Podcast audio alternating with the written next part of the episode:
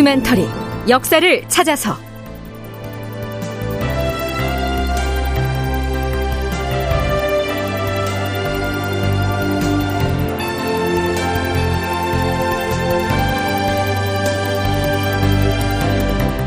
제 1145편 명나라 감군어사가 왔다.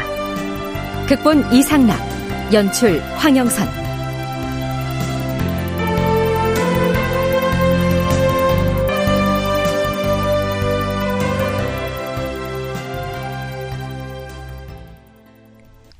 여러분 안녕하십니까? 역사를 찾아서의 김석환입니다. 광해군 14년 3월 14일 평안도 용천에서 파발이 당도합니다. 용천 부사 이상길이 계문을 보낸 것인데요. 그 내용이 이렇습니다. 주상 전하, 명나라 감군 양지원을 비롯한 장수들이 병선 예순척과 군병 사천여 명을 거느리고 육지로 올라왔사옵니다. 명나라의 감군이 예순 척이나 되는 병선을 선단으로 거느리고서 압록강 하구의 해안 지역인 평안도 용천에 도착했다는 얘기죠. 감군이란 말, 이거 좀 생소하게 들리죠? 감군은 감군 어사의 줄임말인데 감군 어사는 군을 감찰하는 임무를 띠고 파견된 어사를 일컫는 말이다. 조선시대의 예를 들면 이 감군 제도는 특히 심각했던 수군의 비리를 근절하기 위한 대책의 일환으로 도입되었다. 그러다 보니 감군 어사에게 너무 과한 권한이 주어져서 병마절도사와 수군절도사까지 탄핵을 할 수가 있었다. 그런데요, 예전 같으면 육로를 거쳐서 압록강만 건너면 평안도의 의주로 쉽게 입국할 수 있었겠지만 이때는 이미 요동 전체가 후금에게 장악된 상황이었기 때문에 뱃길로 빙빙 돌아서 용천까지 왔겠죠. 서강대 계승범 교수의 얘기 들어보시죠. 텐진 쪽에서 배를 타고 삥 연안 항해를 비슷하게 해가지고 남록강까지 이제 용천까지 온 거죠. 근데 기록에 따르면 병선 60척에 나누어 탄 전체 병력이 수군 4천 명. 그러니까 이거는 정규군이고 그 난민들을 규합한 모문용 군대와는 달리 굉장한 전투력을 보유한 애들이고 얘네들이 일단 여기 용천에 온 이유는 이 사람의 공식 직함이 감군 어사거든요. 근데 감군이라는 게 뭐냐면은 군대를 감찰 시찰하는 거예요. 그러니까 뭐냐면은 이 북경에서도 지금 우리가 요동을 빼앗겨서 참 위기에 처했는데 모문영이라는 애가 조선 땅 압록강 남쪽에 들어가서 군대를 편성해서 후금의 배후를 잘 견제하고 있다고 하는데 그래서 우리가 이렇게 재정 지원을 많이 하고 있는데 황제가 어사를 보내서 한번 직접 가서 보고 오라 한 것이죠. 그러니까요. 가상을 하자면 명나라의 병부에서 사전에 이런 논의 과정을 거쳤을 것으로 보입니다. 후금 오랑캐가 요동을 차지하는데 그치지 않고 언제 또 광영 방면으로 쳐들어올지 모르는 상황입니다. 비록 요동이 단절되었다 해도 배후에 조선이 든든하게 버티면서 우리 명나라군을 지원해준다면 큰 힘이 될 텐데 말입니다. 조선에는 우리 명나라군도 진주하고 있지 않습니까? 아, 그렇지요. 그런데 얼마 전에 누르아치의 군사들이 모물룡이 주둔하고 있는 평안도 용천으로 쳐들어가는 바람에 아, 비록 모총병은 목숨을 건졌다고 하나 큰 타격을 입었을 것입니다.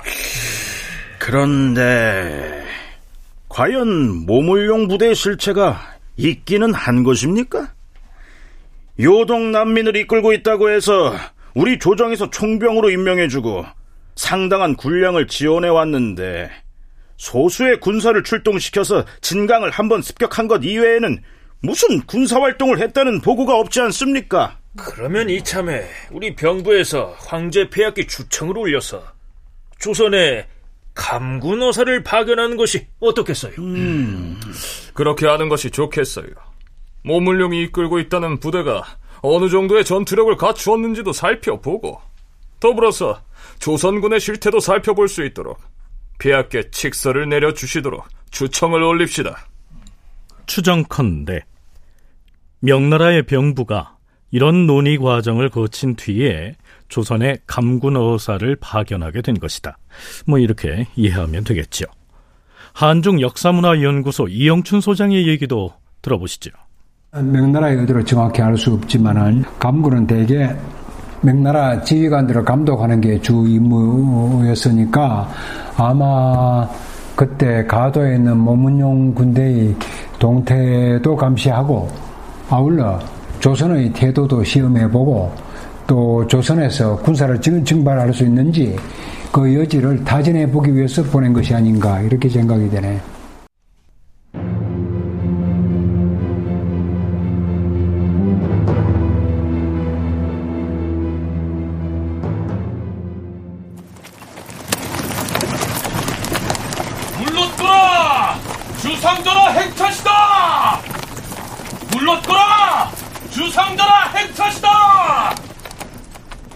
4월 18일 광해군이 중국 사신을 위해서 마련된 객관인 모화관으로 행차를 합니다.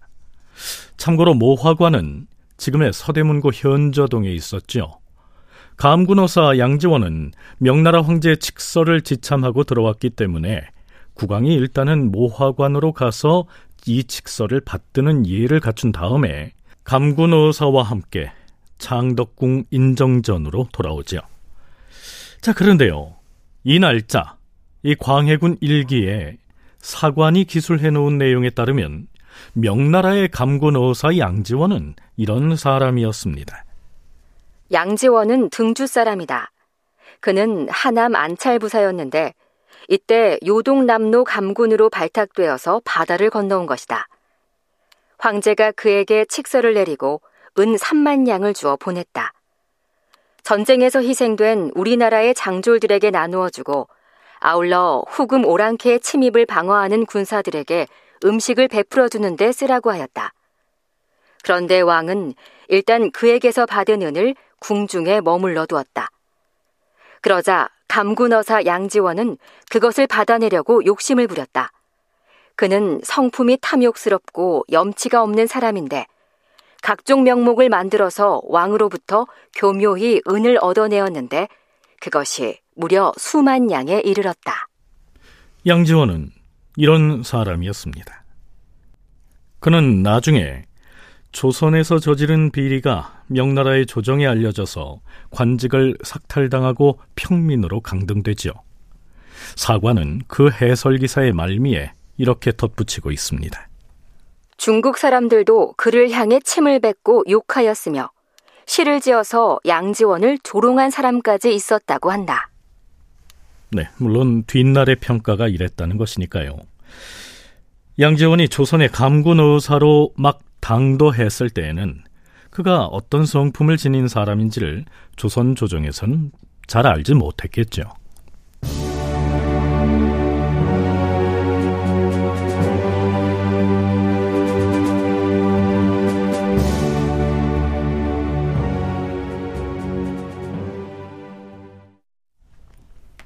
국왕인 광해군이 감군어사 양지원을 공식 접견해서 당시의 정세에 관해 본격적인 얘기를 나누기 하루 전인 4월 18일 조선 조정은 분주하게 돌아가고 있었습니다.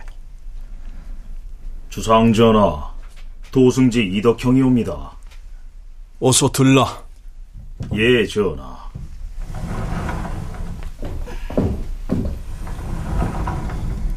네, 참고로 부연을 하자면 이 시기에 승정원의 도승지를 맡았던 이덕형은요. 오성 이항복과 짝을 이뤄서 활동하다가 이미 사망한 한음 이덕형과는 다른 인물입니다.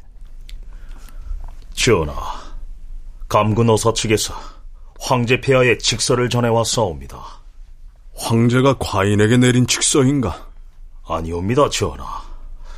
황제께서 양지원을 우리나라의 감군어사로 보내면서 양지원에게 내린 직서이옵니다.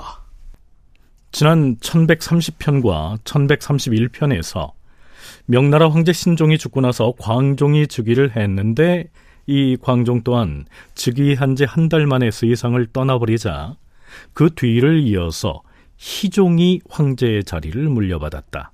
뭐 이런 내용의 황위 세습 과정을 자세히 소개했었지요. 새롭게 황제가 된 희종은 이때 17살이었습니다. 천계라고 하는 연호를 사용했기 때문에 천계제라고 불리기도 합니다.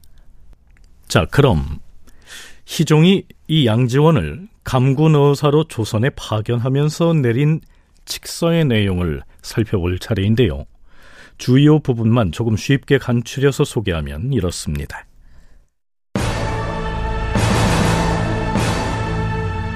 짐은 하남의 안찰부사 양지원에게 신칙하노라.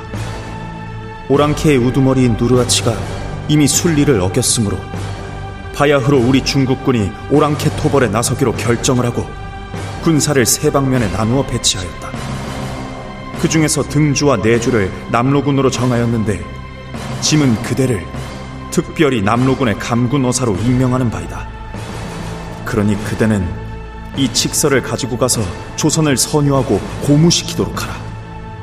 그리하여 그들로 하여금 병사를 요해처에 머물게 하여 요동에서 조선으로 도망쳐서 숨는 자들을 벌 주는 것을 돕도록 하라.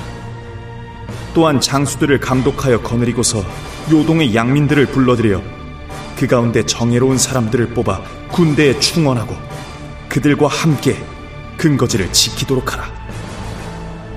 또한 모물용 군대에 대하여 군량을 제공하는 문제, 포상을 하는 문제, 무기를 갖추는 문제 등을 모두 투명하게 조사하여 상부에 명백하게 보고하도록 하고 한편으로 조선을 위로하고 고무시키도록 하라. 모물룡이 거느린 요동의 장수들이 오랑캐와의 전투에서 용맹을 떨치거나 혹은 적을 무찌른 일체의 공과는 하나하나 기록하여 그 처분을 기다리라.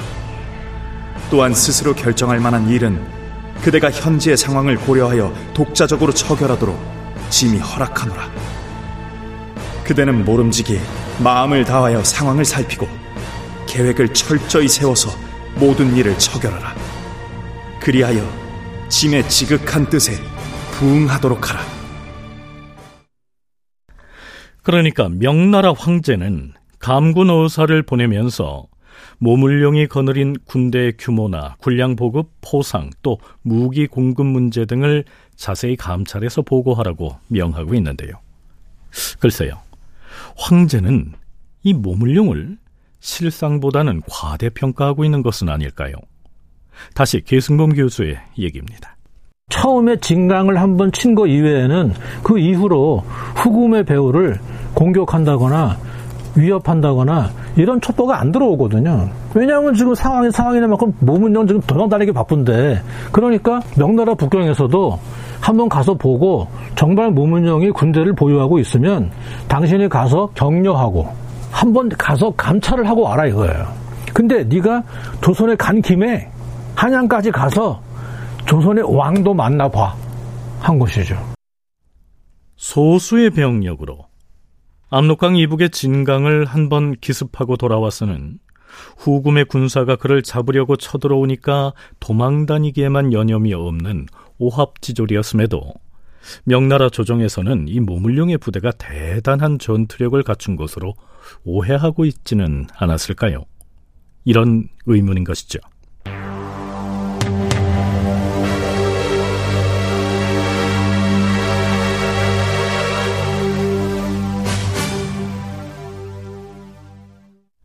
하지만 모물룡 부대의 실상이 어떠하든 그건 명나라 쪽 사정이고요. 황제가 양지원에게 내린 칙서에 이 칙서를 가지고 가서 조선을 이해시키고 조선인들을 고무시키도록 하라. 또한 조선으로 하여금 병사들을 요해처에 배치해서 요동에서 조선으로 도망쳐서 숨는 자들을 벌주게 하고 정예군으로 하여금 적의 침입을 잘 지키도록 하라.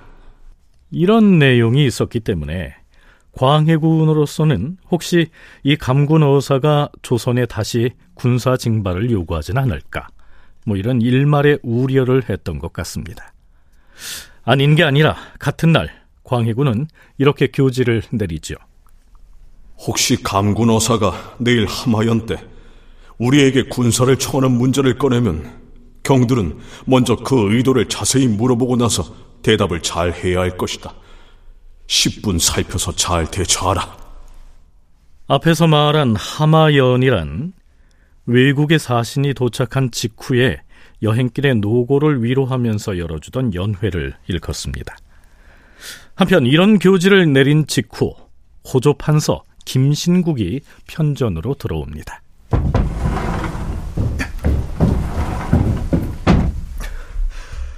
주상 전하, 이번에 온 감군 어사와 그 일행에게 예물을 주는 문제 때문에 아뢰고자 하옵니다.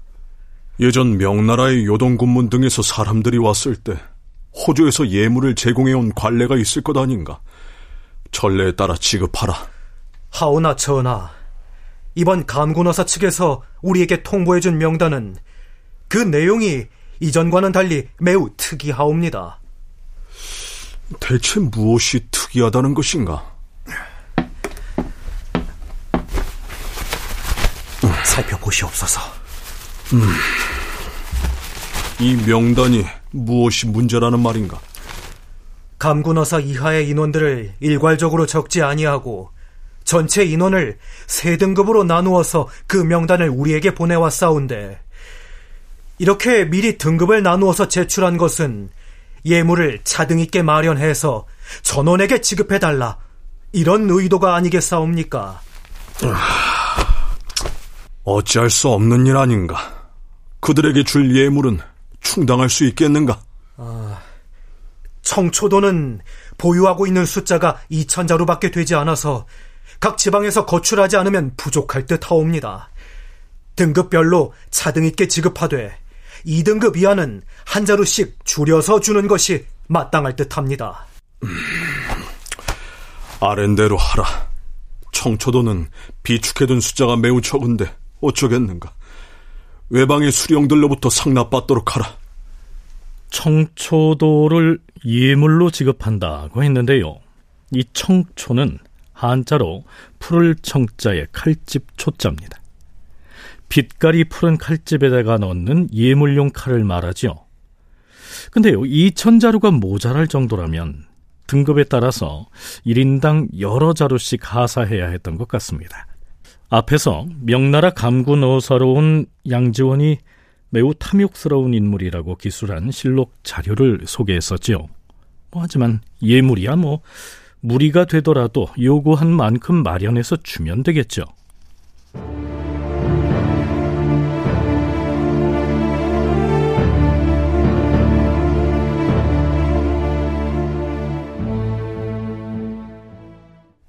자, 역시 같은 날인 4월 18일.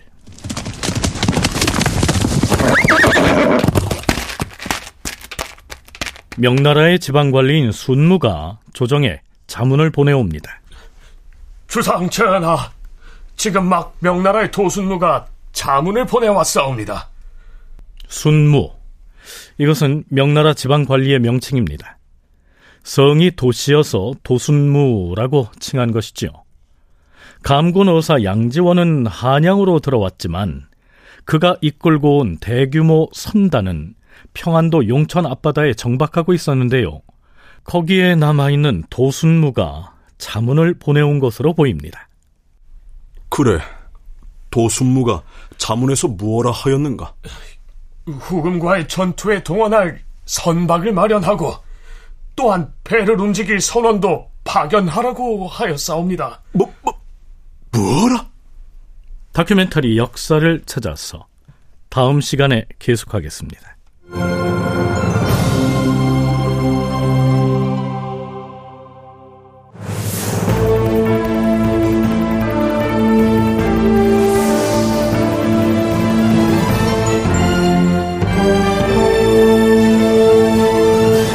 다큐멘터리 역사를 찾아서 제 1145편 명나라 감군어사가 왔다.